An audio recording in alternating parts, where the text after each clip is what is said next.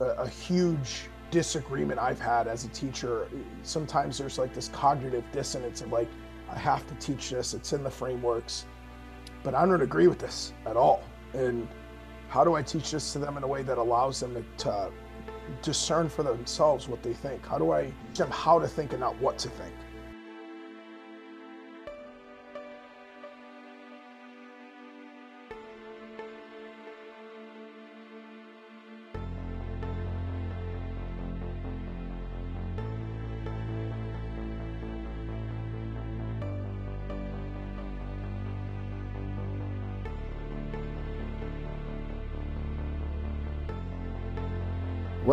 To the Break the Chains Find Your Flame podcast.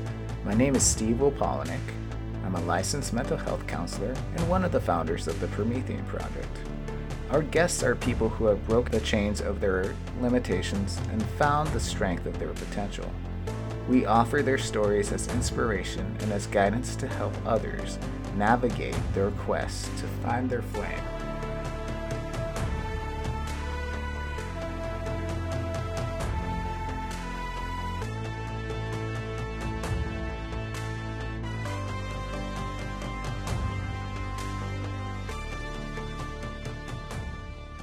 Welcome back, listeners. Thanks for tuning in for episode 59. As always, I'm your host, Steve Opolnik, and I'm so happy to be back.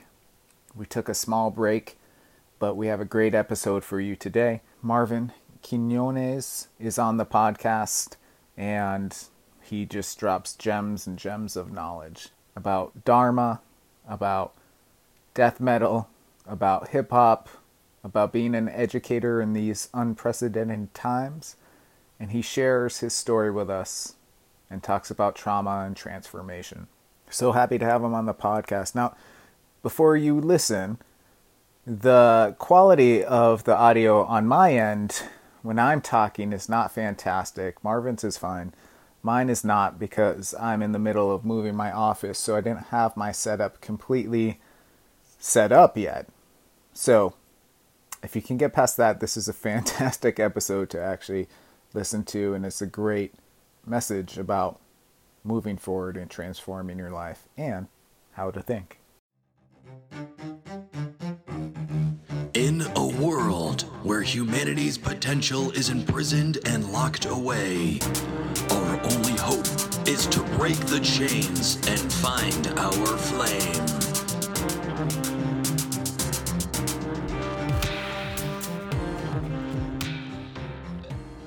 Welcome, man. So excited to, to finally get to sit down with you and, and kind of catch up and talk. Thank you. Yeah, likewise. It, I see all the work you're doing. It's incredible. Uh, thanks, man. I appreciate that. I've always been a fan of your music and a fan of you as a human being and, you know, everything of that nature. So it's really cool to sit down. Um, so I usually start this off by, you know, just having you introduce yourself um, because I think you're probably the best person who knows you. Yeah. And then we'll just kind of go from there and kind of see where the conversation leads. So there's a couple of things I, I would love to talk about uh, with you, but just want to keep it open format and see what's up. Excellent. Um, okay, I'm Marvin Quinones uh, from Holyoke, Mass. Uh, I think first and foremost, I'm definitely a teacher um, a musician and a practitioner of Dharma. Um, and yeah, I think I'm super dedicated to education, helping kids who have social emotional issues, um, and trying to teach in a compassionate way. I think that's yeah. primary focus in life. Uh, I love that because especially, you know, I don't want to sound trite and say especially now with COVID and so much of that because I know you were doing this work way before that. But I think what I've seen a lot shift with you know academia and, and teachers is like this real focus on you know before it was certain metrics and now it's like well how do we help support kids through this as opposed to just saying let's hit this certain score let's get there and let's do all this and stuff so i'm glad that you know that practice of gone and in that practice of being an educator kind of so nice. Yeah, it really is nice to see that shift. I think that Um, now, as we sort of enter this new stage of of COVID and like things sort of kind of coming up and down and up and down, there seems to be a focus again on uh, like academic loss and uh, you know the state kind of really trying to put it on our radar that we need to kind of regain that loss. So um, I hope that that uh, perspective that you know the focus being more on their emotional well-being. I, I hope that stays around for a bit because they really need it. Um, I'm just seeing deficits across the board in, in their socialization, the way they they um, kind of you know sit with their emotions at times. It can be really challenging for some kids um, through this time. So, yeah, I'm, I'm, hoping the focus remains on you know uh, emotional kind of healing. Yeah, I, uh, I so I want to get to like what what brought you to where you are now with being an educator and the practice of Dharma. But I also want to just talk about what you mentioned for a second this idea of academic loss, right? Because it, it's kind of a buzz phrase that's going on or has been going on over the last 18 months, right? Um, I just wanted to pick your brain a little bit on what you what you feel about that. Like, what does that mean to you? And then, how do you believe that's manifesting, or is it even manifesting, or is that kind of a construct from a systemic point of view? Yeah, I think there's definitely a systemic aspect to it because um, a lot of this is always in reference to how students will perform on, uh, you know, a state exam, um, which I personally believe is, uh, you know, it, it's it's just a metric. It, it, can be used to gauge how students are doing, um, and I think it, it, becomes more about how much weight we place in that metric, um, and how important we make it to students. I, I'm, I'm not entirely sure that I place it um, higher than their emotional well-being. Um, so I, I, while I do see some academic loss, I do see some, I guess what uh, you know the state might consider academic loss and a little bit of lag in their development with academia. Um, I, I, think that the loss that they had with socialization and uh, just kind of the anxiety they had to sit with for months is uh, should absolutely be more at the forefront of, of the yeah. you know academic educational conversation right now. Yeah, I mean, I think it's actually giving more. Like, if you could foster that conversation, I actually think it's giving more credence to like this idea of we should be doing, we should have been doing that all along, but people have been kind of falling through the cracks just because of MCAS and like these certain metrics that performance metrics that schools want to see and kind of funding and things of that um, knowledge. And I want to I want to come back, back to that. I just realized we started the podcast off like super heavy, and just like yeah, man, academic loss and all this shit, and you know. So I want to I want to get talk a little bit about your journey because this podcast, is the reason why I put it together and, and invite guests on is because I think it's so important to hear people's stories, people's journeys, and where how they've overcome trials and tribulations and kind of found a path that speaks to them. And I really liked how you introduced yourself, primarily as an educator, but a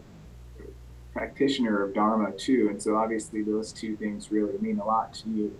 Um, so I'd, I'd love to hear a little bit about how you got here or got to those two pathways and, and what kind of transformed your life towards that, I guess. Yeah, uh, yeah. I, sometimes I, I tend to think as I get older that they might have uh, almost been like destined to intertwine at some point. Um, but yeah, the, my my role in education, um, I've actually been thinking a lot more about lately, because uh, theoretically speaking, someone like me should have ran away from returning to something like this ever again. My experience with education after um, elementary school was pretty traumatic, I think. Um, I, I want to say that the last time I had enjo- enjoyed school as a child was seventh grade. Um, I remember going to uh, middle school in Holyoke with my best friend, and uh, we had a relatively normal experience. I, you know, we'd wake up in the morning super early and watch Rocko's Modern Life and then walk to school together and talk about it and kind of get into the same old normal trouble that kids would get into in school, but nothing um, drastic. Um, and I, I would say that before that, I, I had a, a really difficult time with school because of the lack of support in my, my home of my biological family. Uh, just kind of came from a really um, unstable house and, uh, you know, very violent, filled with, uh, you know, a lot of poverty, a lot of hunger. So um, it was it, it was kind of destined to eventually kind of seep into my schooling. Um, so my my schooling up until seventh grade, I feel like it kind of stabilized from fifth to seventh, and then after that, it took a very sharp, kind of dark turn because um, I was moved from Holyoke to Palmer because the uh, state had found out that I had uh, traveled to, um, I believe it was Puerto Rico with my biological family. Um, in my, I was Okay. Mother's care, but she wasn't allowed to take me out of state. They found out that she took me out of state, and they removed me from the house. Uh, they put me in Palmer, which uh, was my first experience with racism. Uh, Yeah. up until that point, I didn't know what the word uh, spick meant. I, I had no clue. Nobody had ever said it to me. Um, and I had heard other people use, you know, the N word, and I knew that was bad. Um, Right. Is my my my neighborhood was very mixed, so I knew right off the bat. Um, you know, my friends would use it freely and call me, even you know, if it was in an endearing way. I, I just never used it. I didn't like it. Um, Right.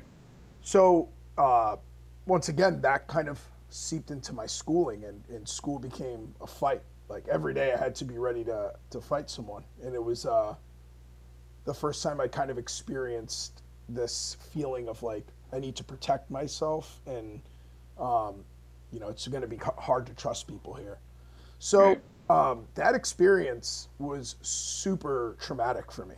Um, I didn't really realize it was a super traumatic experience until I started making uh, more and more music that sort of revisited those times. Um, and when I came back from from Palmer and was eventually moved back into my biological home, that's that same instability was still there. It was still chaotic, and more or less, I, I was kind of taking care of my own mother and, and helping her with her own mental problems. So eventually, I just dropped out. I, I just kind of knew like, oh, this isn't this isn't going to work out for me. Um, and uh, for a while, I kind of just meandered through jobs and uh, was kind of hopeless. I do remember this one time of actually in the moment feeling hopeless, fe- like actually questioning myself, like what am I going to do with my life? I, I don't have education. I, I'm, I'm working at a gas station, um, and luckily at the time I was dating uh, this this girl who kind of saw something in me academically, noticed that I read a lot, noticed that I had taught myself music, and was just kind of scratching her head as to like, why don't you do something with this? Like clearly you're you're capable. Um, and I kind of had this attitude like, eh, I might as well see if I can do something with this. Um, and after that, I feel like it's been nonstop, just like this, um, like al- almo- almost like a um, tunnel vision for education. Like I got a GED. Right after that, I went to a community college, uh, got an associate's, transferred to a state school, got a bachelor's degree, taught for six years, went back, got a master's degree. Um, and I think up until recently, I was about to go back and get a doctorate, but uh, I justify the, the debt at this point. Uh, Not going to even out with my pay as a teacher. So I think I've incurred enough debt, but um, uh, I, I, you know, later on, I, I came to realize that that path is very rare It's for someone to come from a GED all the way up to a master's degree. Um, and I didn't really realize that until, you know, months after I'd gotten that master's degree. It was kind of like the surreal experience to go, oh yeah, I did that all on a whim. Just somebody told me you'd probably be good at this, and I went and, you know, ended up doing it all based off of a GED. So yeah. Filled with some really traumatic and troubling times, but ended on a high note for the most part. That's fucking rad, man. Uh, you know, so first, let me say thank you for sharing that. You know, I, I think it's powerful to, to hear that and, and kind of see that journey that you went through. I think it also highlights a lot of what we started the podcast off with is this idea of like what is acad- like academia. Like what, what does it mean right? Because your experience was so skewed uh, except for like five to fifth to seventh grade where you, you felt really stable in, in that by external factors and these judgments on what what it means to. And then someone comes and talks to you and is like oh you like to read and you got this musical talent. Like why don't you apply it to something? Yeah. that shift of like oh it doesn't have to be this pre-packaged idea you can kind of go with it where, where you need to i think that's so so awesome and powerful to hear Oh. really cool man like i think i'm a huge believer of different learning styles and different knowledge styles and intelligence and Gardner's like theory of in, multiple intelligences and Yeah. things of that nature. And I think that I think it probably even goes beyond the nine that he came up with, but I think it's a really, really dope way to look at um, education and, and learning in a way that is kind of crazy. I was just talking to someone about this. You know, I'm a huge like hip hop and like comic book fan and how they like merge together. But I was talking to someone that other day and we were just talking about how the vocabulary I learned from both of those art styles far exceeded what I was reading in ninth grade honors English about Shakespeare or whatever, right?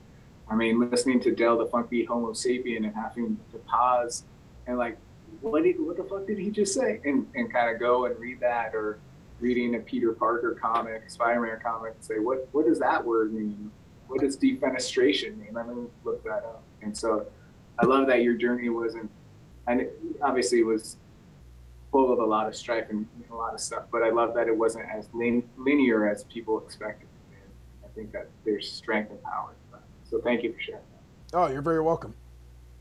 Tell me a little bit about the music and how music has informed your life, because I know you, you dabble in a bunch of different styles and a bunch of different things, and I think you know, we've talked briefly about it, but I, I've seen some of your posts and how different projects you've done musically align with different parts of your life or different times in your life. And there's some that have like grown with you and some that you're like, okay, I don't need to do this anymore. So I'm wondering if you could, well, first tell me about some of the projects you've done, right? And then how does that kind of blend together? Sure. Um, so I think uh, growing up, I was in a uh, death metal band in Holyoke with a bunch of my childhood friends, and uh, that all started. I you know I think this actually goes back to my friend uh, Nate LaPrade, who just handed me a gray little tape one day and said you should really check out this stuff because I was listening to some kind of uh, listening to some kind of cheesy nu metal at the time. Um, Puerto Rican kid who grew up listening to like rap and um, and like reggaeton and stuff like that. that was my primary source of music: salsa, reggaeton, hip hop, um, R and B, like Aaliyah and stuff I'd hear on the radios, and then just random '90s pop songs because you know you didn't have to pay for that; it was always on the radio. So Yeah. take these you know shitty little cassette tapes and hit record and and go back and memorize the songs and, and learn them to myself. Uh, and, and I remembered early on realizing that I could uh, mimic a pitch, um, and uh, had an interest in music, but didn't know like what to do with it.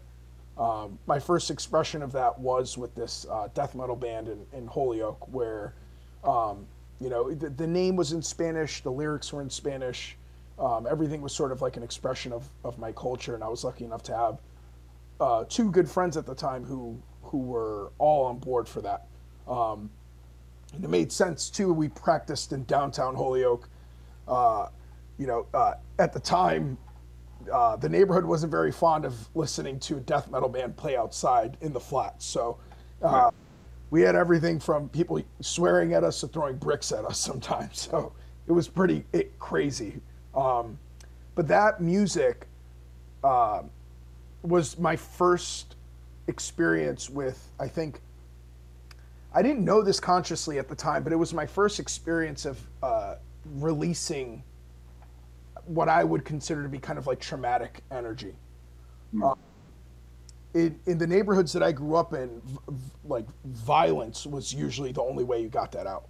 Um, and, um, you know, I think not to deviate too much from the question, but there was my, my I, I think my theory growing up, um, or at least what I had learned as a child, was if somebody has a problem with you in your neighborhood, you need to go find them and address it immediately. And if it leads to violence, it leads to violence. If it doesn't, it doesn't.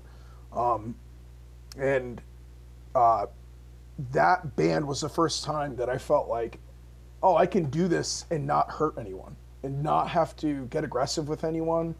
I can just do it, leave it on this tape that we recorded, and then I'm done for the night. I don't, I don't have to carry that feeling around with me.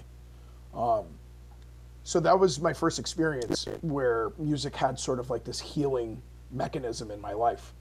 Um, so that that band eventually kind of faded out, and um, I want to say the next band I took very seriously was this band called Yate Veo, um, which again had a very similar um, setup. It was all in Spanish. Uh, the lyrics were about kind of like these traumatic memories that I had experienced. Um, and I think eventually there's, for me, there's a limit or like a life to these projects because um, they almost serve this this uh, role in my life where they're aiding and healing some of those traumatic memories.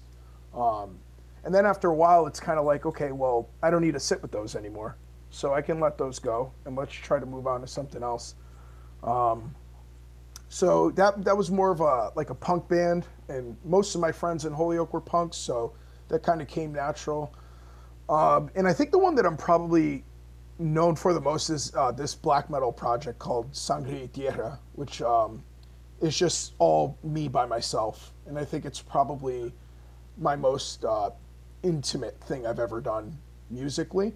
Um, and I think I, I, had started that in 2006, uh, just recording on a Tascam four track cassette player. Um, and I finally ended that in 2016.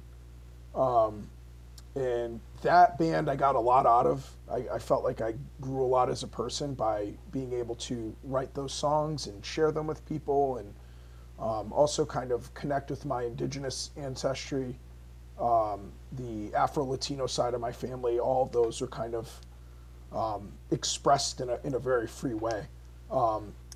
I would say that the, the, the one that is the most uh, kind of like jovial or like fun has definitely been like the, the hip hop I do. Um, yeah. I think you know uh, Aaron LaRoche, who I, yeah. it's like my partner in crime. Um, making music with him, I think, has been the most enjoyable thing I've ever done, hands down. Um, with him and um, you know Aaron and the guys I, I you know played with in the summit, it, that was some of the most fun times I've ever had playing or making music ever. Um, just every single person involved with that project is just uh, you know one of the kindest people I've met. They're just good natured and um, fun to be around. And it was the first time where I was making music where I wasn't addressing trauma, um, or wasn't my aim. It, sometimes it would come up inadvertently in songs, but um, it was very liberating and, and healing to do music in a way that was not centered on healing a sort of like broken part of myself. Um, yeah, I think that being uh, probably the most enjoyable. Uh, currently, I'm working on a project with Aaron LaRoche um, called Dawson's Fleek, which is all based it's awesome. I love it. Yeah, it's all inspired by uh, Dawson's Creek, and they're all anti-racist, anti um, law enforcement violence kind of inspired songs. So um, we're nearing the end of that, and I'm really excited to share that with people. It's the first time I'm having like professional videos done and stuff like that, and the proceeds will go to a um, an organization that we choose that would benefit uh, victims of police violence. Um, and uh, I know Aaron in particular wants to do something specific to Elijah McClain. So I'm hoping that, that that's where um, our first donation will go to, and we're hoping to do this in seasons like the show. So Yeah. it consists of ten songs, and um, any shows or um, money that comes from that will immediately go towards um, you know organizations or causes that we think um, could use some help. That's awesome. I mean, just the pun in the name and like doing it in seasons and like the connection to this speaks to my super geeky heart. I'm just, I just got really excited when you mentioned it. So definitely let let me know. I'll, I'll definitely share that stuff too, and I'd love to get the word out so we can raise more money on that. 'cause that- Oh. that's Yeah, that'd be Yeah. great.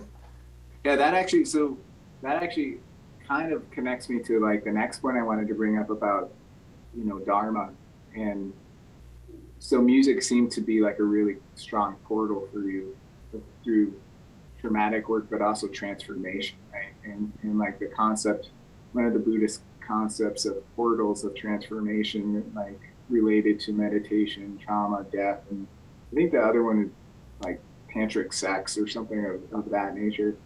And I, you know, I think, I think that leads really well into like we've, we've kind of been on this journey, talked about music and, and education.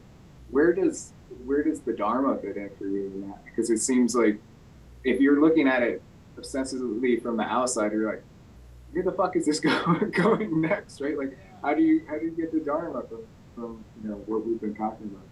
sometimes I'm standing in the same position asking the same question because I'm Yeah. uh, sometimes uh, you know after a meditation I'm like how did I get here this is I did I did not expect to uh, you know come close to anything that resembled religion ever. I was always emphatically opposed to anything like that. Um, I would even say vehemently opposed. Uh, and at one point um, and I, and I hear that this is pretty common, but I think I had something that resembles what people would refer to as a dark night of the soul, Yeah. um, where I kind of had to sit with some feelings that were arising and I, I didn't expect to arise. Um, and oddly enough, it was right around the time my my mother had died, um, and at, when I had th- this experience with my mom, I, I wasn't practicing Dharma. Um, you know, uh, so my relationship with my mother was incredibly violent in a one-ended kind of way. You know, um, she was incredibly violent towards me growing up due to, um, you know, some some issues she had with with mental health. Um, she was a single mom, uh, struggled with it her whole life. I think from roughly till about 16 until her passing. Um, and there was a lot of like pain and, and hurt there for sure. Um, and I feel like throughout that pain and hurt, I caught glimpses of what caused her pain and hurt. And um, as time went on, I developed more and more empathy for her life experience. Um, and I want to say within the last year or two of my life, when she would kind of go through these like crazy rants uh, that were sort of paranoid and delusional, um, I would kind of entertain them early on in life, uh, especially my later teen years. I would just kind of be so confused, and I think it was also part of my aversion towards religion. She would always make it kind of like this religious. There was always a religious component to it. Um, she was Catholic, and um, I felt like at one point I understood why she was the way she was, and um, that resentment and hurt I had for her instantaneously disappeared. It was just, I would, uh, instead of getting upset and walking away and, you know, immediately giving up on conversations with her, I would kind of sit and remind her, hey, right now, like, you're on a phone call with me and you're safe and I'm talking to you and I love you. Um, so let's finish this conversation and then we can talk about, you know, the crazy person that you think is following you. Um, so it was kind of like compartmentalizing some of her delusions and uh, trying to help her feel safe. Um, when she died, uh, she had, a, you know, on her deathbed, she's apologizing to me um, for everything she's done. Uh, just kind of coming to terms with, you know, I know I wasn't a good mom to you. I know I hurt you. Uh, I really wish I, I didn't. And um, it did not take an ounce of effort to forgive her. I, I felt like before that I had said, yeah, yeah, that's okay. Well, you know, now is now. We don't need to worry about that. But in that moment, I truly forgave her uh, and was able to tell her, like, I don't, you know, that doesn't change anything for me. You're my mom. I love you. Um, for me, it ended up being this beautiful healing moment, as sad as it was, knowing that this is probably the last time I'm going to see my mother. Um, but in that moment, I got to forgive her. She got to meet who will likely be my future wife. Um, and I felt like, you know, this is probably the best way that this could have ended for us. Um, and, you know, I think a year passed after that, and I was sitting with those feelings about my mom and um, feeling, uh, I think, just feeling love for her and feeling like, man, I'm, I really wish she didn't go through the things she went through. Um, and then thinking about losing my dad at an early age. I lost my dad at 12 to uh, a heroin overdose. Last time I saw my father was uh, behind uh, a glass pane in a in prison. Uh, and after that, I did. I refused to talk to him, and he ended up passing away. So there was a lot of regret there, wishing that I had taken that last, you know, conversation with him. Um, and one night I was sitting, sitting with those feelings, and um, wasn't talking to my partner about it. I just kind of let it sit there, and I just at, at, the time I was working in a juvenile lockup teaching, um, and I had to drop everything. I just couldn't do anything at that moment. I had to leave the job and and think about what was going on through my head, in my heart for a couple weeks. And um, I remembered this experience in college uh, doing yoga with a uh, clinician that I was working with at the college, um, and the meditation that we would do after the yoga and how healing that felt. Um, and I think I just went with the instinct to meditate and um, just felt like so so much love from that meditation for myself. Um, it almost felt like I was kind of putting a hand on my shoulder and saying it's it's going to be okay, Marvin. Um, and I haven't looked back since. I think meditation became a regular practice, um, and through that meditation, I eventually uh, began to read the Dhammapada, and that sent me down uh, the you know the Theravada Buddhist path. Um, I don't consider myself to be a great Buddhist. I, I consider myself to be very early in that journey, uh, and I am so dedicated to it because I know that my experience has sort of positioned me in a way to uh, reject that lifestyle and that way of thinking. Um, and I see it as a challenge that I I meet face to face like every single day. Um, so yeah, it, it's it's led to me looking at things more compassionately, um, more patiently, and and trying to make that a part of my everyday life. It's beautiful, man. Like it, it really is, and you know, I think just you know, setting that up in this conversation, it was like, oh, how do you get to there? But I, I think the the bigger thing is, you don't get there; it, it comes. You know, like it finds you. Like these kind of things find you in in those dark nights of the soul. Yeah, it definitely felt like that. Um, that path in life found me for sure. Um, it felt like it, it clicked immediately once I started to you know, look at kind of like what is the simplest way I can practice Dharma in my life. Um, and at the forefront, it's it's been with my students always. It's always been reminding myself like, you know, their actions um, are attached to so many experiences that I've never witnessed and will never see or understand. So um, it always, anytime I find myself in a point of frustration, I go back to that feeling of well, you know, you're not in their shoes. You, you have not experienced what they've experienced in life. Um, and it's led to instant forgiveness for everything from, you know, uh, spilling my coffee and slamming the door out of the room to you know, calling me a racial slur. Um, I've been able to just go, okay, that was a bad moment. Let's let's make some some good moments after this one. So um, it, it truly has allowed me to forgive and and care about my students uh, way deeper than I ever have before. Yeah, I mean, I think it's it's pertinent as when we started the conversation, just like holding this space and, and kind of really cultivating this emotional and mental health kind of aspect for people during this time. Specifically, we were talking about students in school.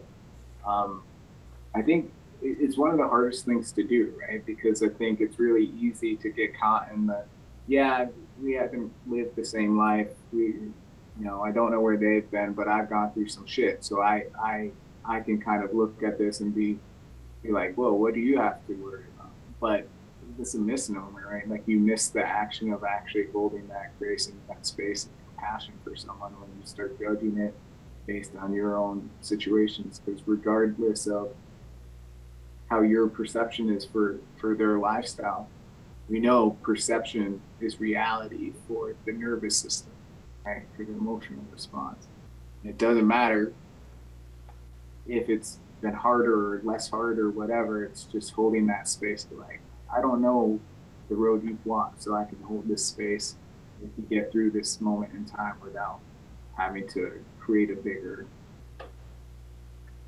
I lost my kerfluffle, I guess you could use a bigger thing out of it, right? Like, um, and I, and working with adolescents is hard to do. And for sure, spaces, I think it's needed so much, um, just in general, but I think especially now because I, for every every kid I've worked with in counseling or through leadership programs or whatever we're running, there's an adult who's saying, these kids are, are bullshit. Like they're eating Tide Pods, they're doing all this stuff. Like, oh, the future's lost. And I'm like, yeah, I've done some stupid shit as a as a teenager, and I made it through, and they're gonna make it through too. You can't judge it on a moment in time. Oh, for, definitely, man. I, I I love that you said that because. Uh, there has been this kind of assumption at times from some administrators that I've worked with in the past, where they're like, "Well, this kid is in foster care he's like Marvin. Marvin was in foster care, and just put him with Marvin. Marvin will be able to connect with him. And I, I think a lot of the times I kind of feel that that pigeonholes me into this expectation of like, well, you both have the same trauma, so you know, make it work. And it's, I, I always kind of want to be like, they're, they have an entirely different experience, and um, my trauma need not be the center of our experience together. So, right. um, I, I, am very careful about what information I share about my own personal life with, with students. Uh, you know, they know I have cats, they know I have a girlfriend, they know I play music. Um, they don't know I rap, they don't know I make beats really. Um, mm. I try to keep that uh, aspect of my life kind of private. Um, they know I play guitar, they know I like heavy music, but I don't talk to them too much about like, hey, I was in foster care, I was this.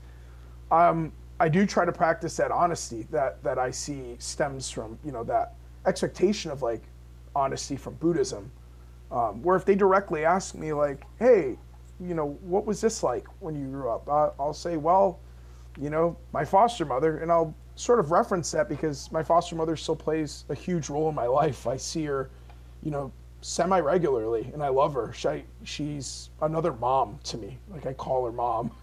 Um, so I, there's certain parts of my life I can't hide because they're implicitly important to me and, and naturally a part of my everyday life. But I'm very careful about, you know, talking about like violence I've seen and, and shootings and, and people get stabbed and so I those are things I don't I don't talk about. Um, so I think it's it's super just like you said like this this assumption that you know having a teacher who's been through something similar is sometimes sometimes it's like putting oil and water together when you have two yeah. who have the same exact experience. Um, be triggering sometimes, I'm sure.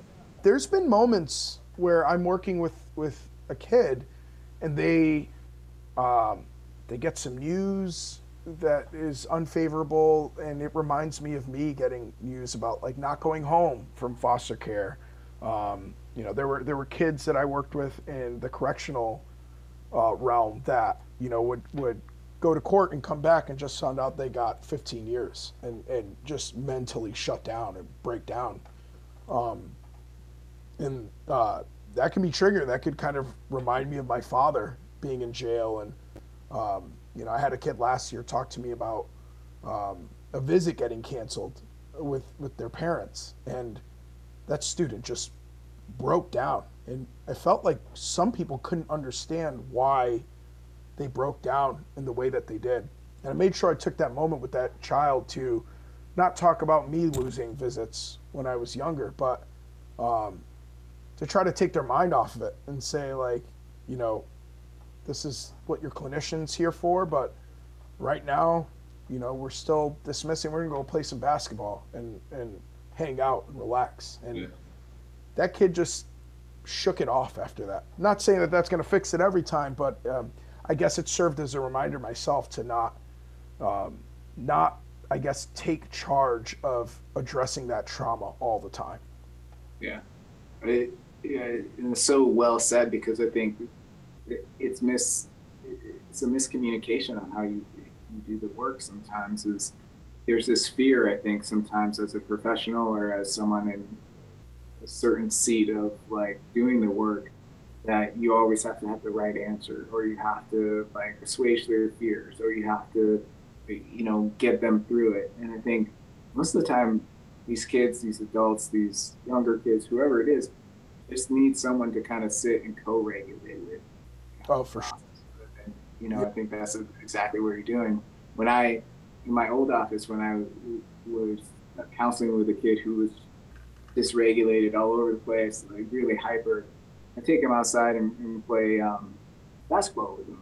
And we just talk and play basketball and you know sometimes i would drop gems of like well you see how like you, you tried to force that? And it's more about you know and i suck at basketball so i'm not going to win any awards for how awesome i am. But like just talking about different concepts but just being there and kind of doing something where on the outside a parent might look and say I just, what are you doing? You're just playing basketball and you know sometimes i had to have that conversation. It's like like your kid couldn't sit and talk about stuff. And nor should they always have to sit and talk about stuff. Sometimes you just have to be there and, and kind of process through how you need to you have to just have someone there. And if you want to talk you can but they Yeah. take the lead sometimes. And i think i think it's missing in a lot of interaction with kids especially in school Yeah, I mean, I, I think of that that exact example too that I just gave with that student getting that news after school. Uh, in the moment, I had to kind of check myself because I immediately started to tear up. I I thought about getting getting news when I was in foster care, you know, 13, 14 years old, and not not getting that visit. Um, everything that goes through your mind of like, do, do my parents, you know, does my mom hate me? Do they not want me back? And um, immediately started to tear up and just kind of like, all right, I got to get this together. Let's get this kid through this this moment. Um, Right. yeah, it, it, it really has truly been uh, a humbling experience for sure because it's um, shaken the foundation of how I address um, people's strife outside of my own. Um, and it, I, I think, in connection to Dharma too, um, Dharma has also shifted the way I address conflict. I uh, before I would say up until 2016 or 2017, um, especially with friends, if there was a problem, I had to address it so directly um, that, in my experience, I thought this is totally normal. Like this is I grew up in the projects. This is how we do it. Um, and I would never factor in that I'm like this stocky Puerto Rican guy that everybody knows comes from this world, and uh, that that might be received as aggressive and might make someone feel scared or nervous or anxious around me. So it truly has shaped the way uh, that I respond to disagreements and conflict. Um, Even with students, I, I, I try to make sure that at the forefront, I'm I'm being as gentle as I can be for as long as I can be. Um, so yeah, I, I noticed a shift in the way it allows me to communicate with students as well as people who I love in, my own life. That's awesome, man. So I, I got to ask, I got a couple of questions I wanted to kind of run by you and, and kind of see where you stand on them. Obviously, one we already addressed with that, you know, loss of in the academic world, but you know, working within a school system, what are some of the stigmas that you see up see come up a lot of times just from administrative kind of points of view and you know um, maybe some teachers or other staff and their interactions with kids in general. Yeah i think um, you know their experience coming in as a teacher their own life experience um, i think a lot of teachers kind of struggle with uh, kind of leaving that at the door and taking the day as it comes to you and, and learning about these kids and not sort of like formulating an idea about these kids. Um, you know, I'll, I'll take a, an anecdote as simple as this year. I, I, read an IEP and I expected this this child to come in and look a certain way and be very oppositional and, and um, almost like streetwise. And uh, the kid, you know, the young man came in and was so, um, you know, had such a hard time even communicating with me. Um, and there's been moments that I've shared with this kid where um, we're only three weeks in, and uh, the first day, one of the mornings that they came in, the first thing they do in the morning is walk up to me and put their head on my shoulder. And um, I almost didn't know what to do. Like, this is a kid who I thought was going to come in and fight me every single day. Um, they ended up being, uh, you know, a kid with a lot of trauma, but somebody who was very gentle and um, really needing of affection, I think, needing of praise in, in their life and, and hearing that they do things good, um, which I don't think they heard too much before they, they went into their adopted family. So I think a lot of people um, go into teaching with these preconceived notions um, which to some extent is kind of understandable. Like we all have different life experiences, and I think it, it, the true mark of a good teacher is how quickly and effectively can you unravel those preconceived notions to do the work that you need to do with the child. Um, and you know, are you willing to even unravel those and, and open yourself up to these kids and, and work with them in a way that um, you know doesn't involve stereotyping them or, or pigeonholing them into something that they might not be. Um, I think that's definitely one of the, the, the bigger issues, um, especially with administration. Um, just like teachers can kind of um, stereotype and put these preconceived notions on students, I think administrators do the same thing to teachers. Um, they have an idea of what like what a teacher should look like, what they should dress like, um, even what content they should hold to high esteem. Right. Uh, and I think for me, I knew one of my biggest challenges was going to be the fact that I cannot lie about what I deem to be um, useful or, um, I guess, effective content. Um, that has been a, a huge, uh, I think, disagreement I've had as a teacher. Sometimes there's like this cognitive dissonance of like, I have to teach this, it's in the frameworks, but I don't agree with this at all. And how do I teach this to them in a way that allows them to, to discern for themselves what they think? How do I right. teach them how to think and not what to think? Um, and that's been a, a huge uh, component to what I do is trying to learn what I what I got out of my writing and rhetoric uh, bachelor's degree, and and really putting that at the forefront of my teaching to, to help uh, students recognize what a logical fallacy is, uh, to to attack ideas and and do it in a critical way. Um, uh, something as simple as well, you know, if if you're smart and you want to be a true academic and have people think you're smart, you need to read Shakespeare. Um, and I immediately go, why? Why do we need to read Shakespeare? What what makes us so intelligent and held to such a high esteem for learning about Shakespeare? I personally don't want to teach Shakespeare. um, so I I've really kind of I guess, dug in the crates, so to speak, um, for things that I feel like are overlooked in education. So, um, things that come from indigenous cultures, things that come from um, Africa, and you know, non-traditional gems that I consider to be gems. You know, the Shakespeare's of Central America and South America and different uh, places in, in Asia. Um, so I really try to push back against this box that I'm supposed to be in as a teacher. Um, and I and I really hope that in the future, if there's one things uh, one thing that my kids leave with is that, you know, my my teacher taught me to question ideas. He taught me to um, not be a conspiracy loon, but to really push back and look at ideas in a critical way, and and to really be able to identify when something just isn't making rhetorical sense. Um, I think what, one of the things I do early on with my kids is we look at logical fallacies and we, we practice naming them and identifying them and, and trying to see where they even come up in our own life. Um, so, yeah, I think there's a lot of like these boxes that we're supposed to be in that I've, I think, been bursting out of since I was a student myself. So, um, yeah, I don't know if that answers. I hope that answers the question. No, yeah. I mean, a, a hundred. I, you know, just took it to so many amazing places. I mean, I think you're. I, I really like that concept of teaching them how to think and not what to think.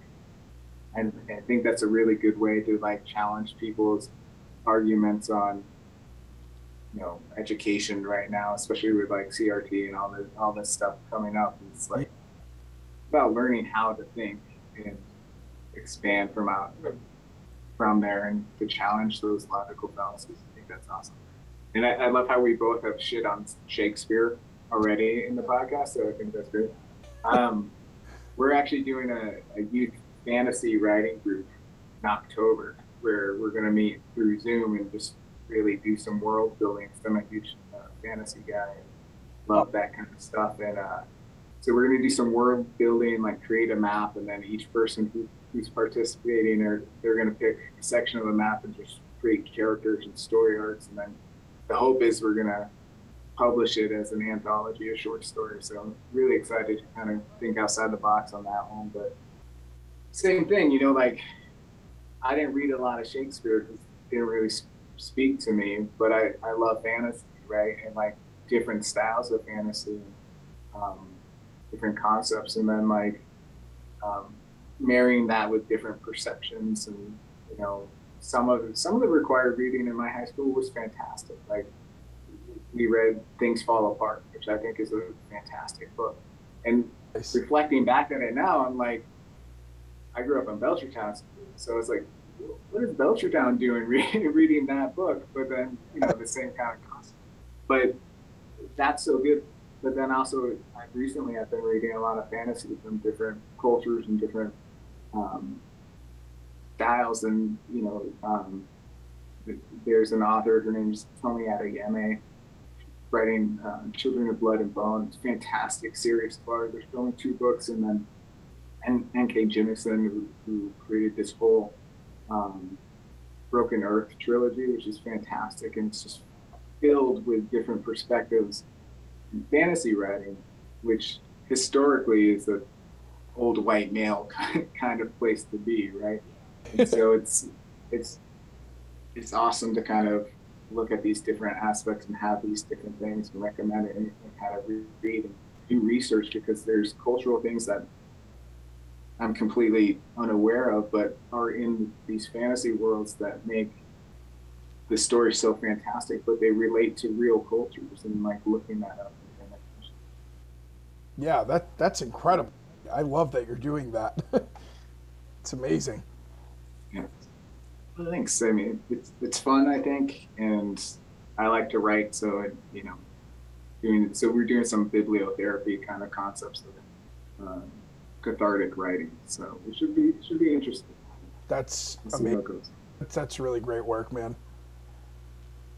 All right, so I got two last questions. They're how I finish every podcast. I'm going to hit you with them and kind of see uh, your perspective, owning that I am a geek and I like superheroes. They're related to that. So you can answer however you want to. I'm going to hit you with both of them and you can choose how you answer. So the first question is if you could have any superpower, what would it be and why? And then the second is what is your real life? Wow. That is one I did not expect. That's a really good the podcast. Um, if I could have any superpower, honestly, I have probably the worst thalassophobia I've ever come across. I hate deep, dark water more than anything. Um, and I thought that this was only uh, restricted to oceans, but apparently any deep, dark water I'm just not a fan of. I was floating on a beautiful Kangam- Kangamangas. I think it's the Saco River, and you Yeah, yeah, yeah. some deep dark spots there that just made my bones shake. So I think it would be to just be able to breathe underwater, honestly, and um, feel powerful in, in a place that uh, in real life just brings me so much, you know, uncontrollable fear.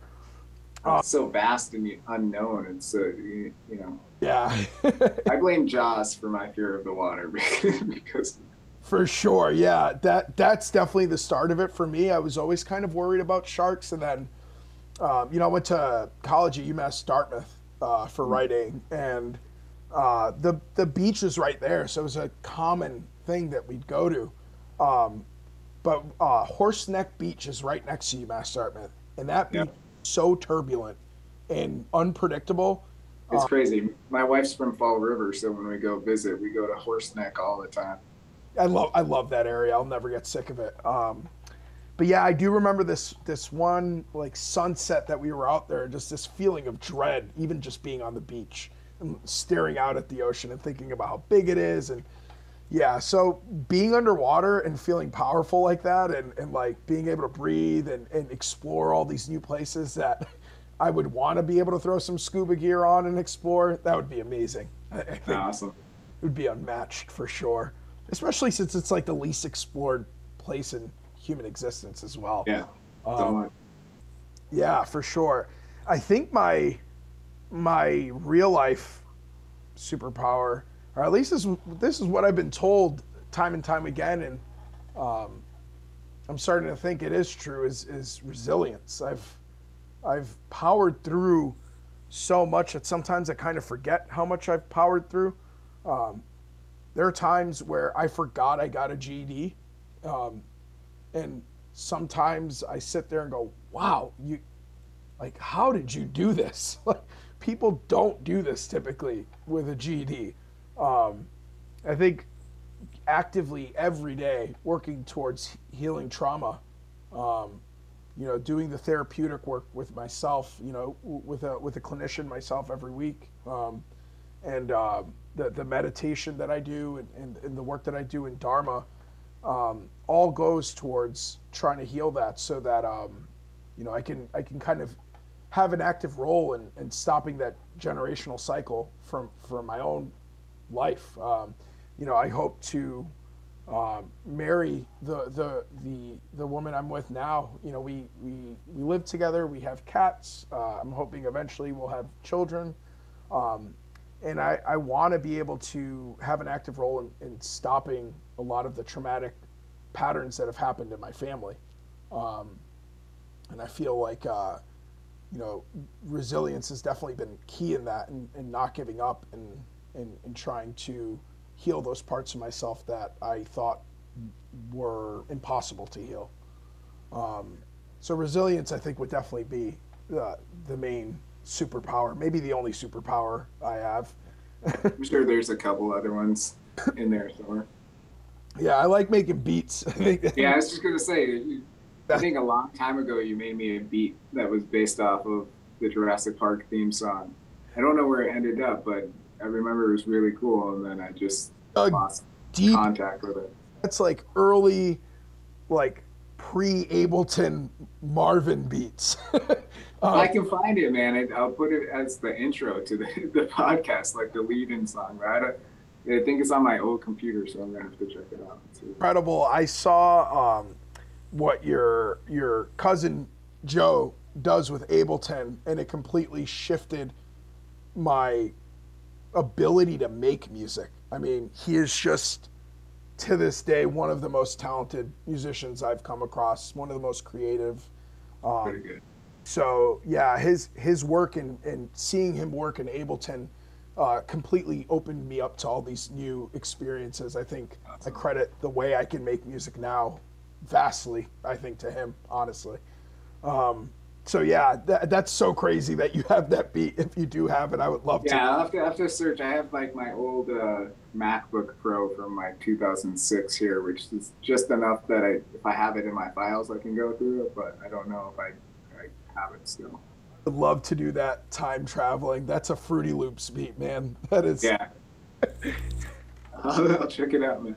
Well, you know, Marvin, I'm so honored that you came on. I had a really good time uh, checking in with you and kind of talking about this stuff. I think it needs to be heard. I think there's a lot of stigma around just everything we talked about today, and I, I love that you're doing the work within the system and you know, plowing ahead and you know, keeping that space open. I typically don't share like this very often, but you, um, I love the work that you do, and you make it so easy to share with you. And um, you know, I, I think uh, I was hesitant to share, and then I saw Angelica's podcast, and it was truly inspiring to be able to see someone open up like that. Um, She's and great. you know, having it be someone you respect so much, I think it, it just kind of took that fear away from me. So. Thank you for all that you do, and thank you for coming on today.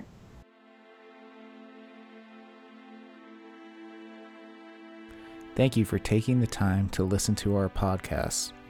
If you or someone you know would like to be on the podcast, please outreach to us at info at the Project.org. If you want to learn more about the Promethean Project or if you would like to donate to our cause, you can reach us at the Project.org. If you really do enjoy this podcast, please share with your friends, like our posts on social media, on Instagram and on Facebook, and please leave us a review on Apple Podcasts or any podcast app that you like to listen to. Again, thank you for taking a listen, and remember that the most important step is always the next one.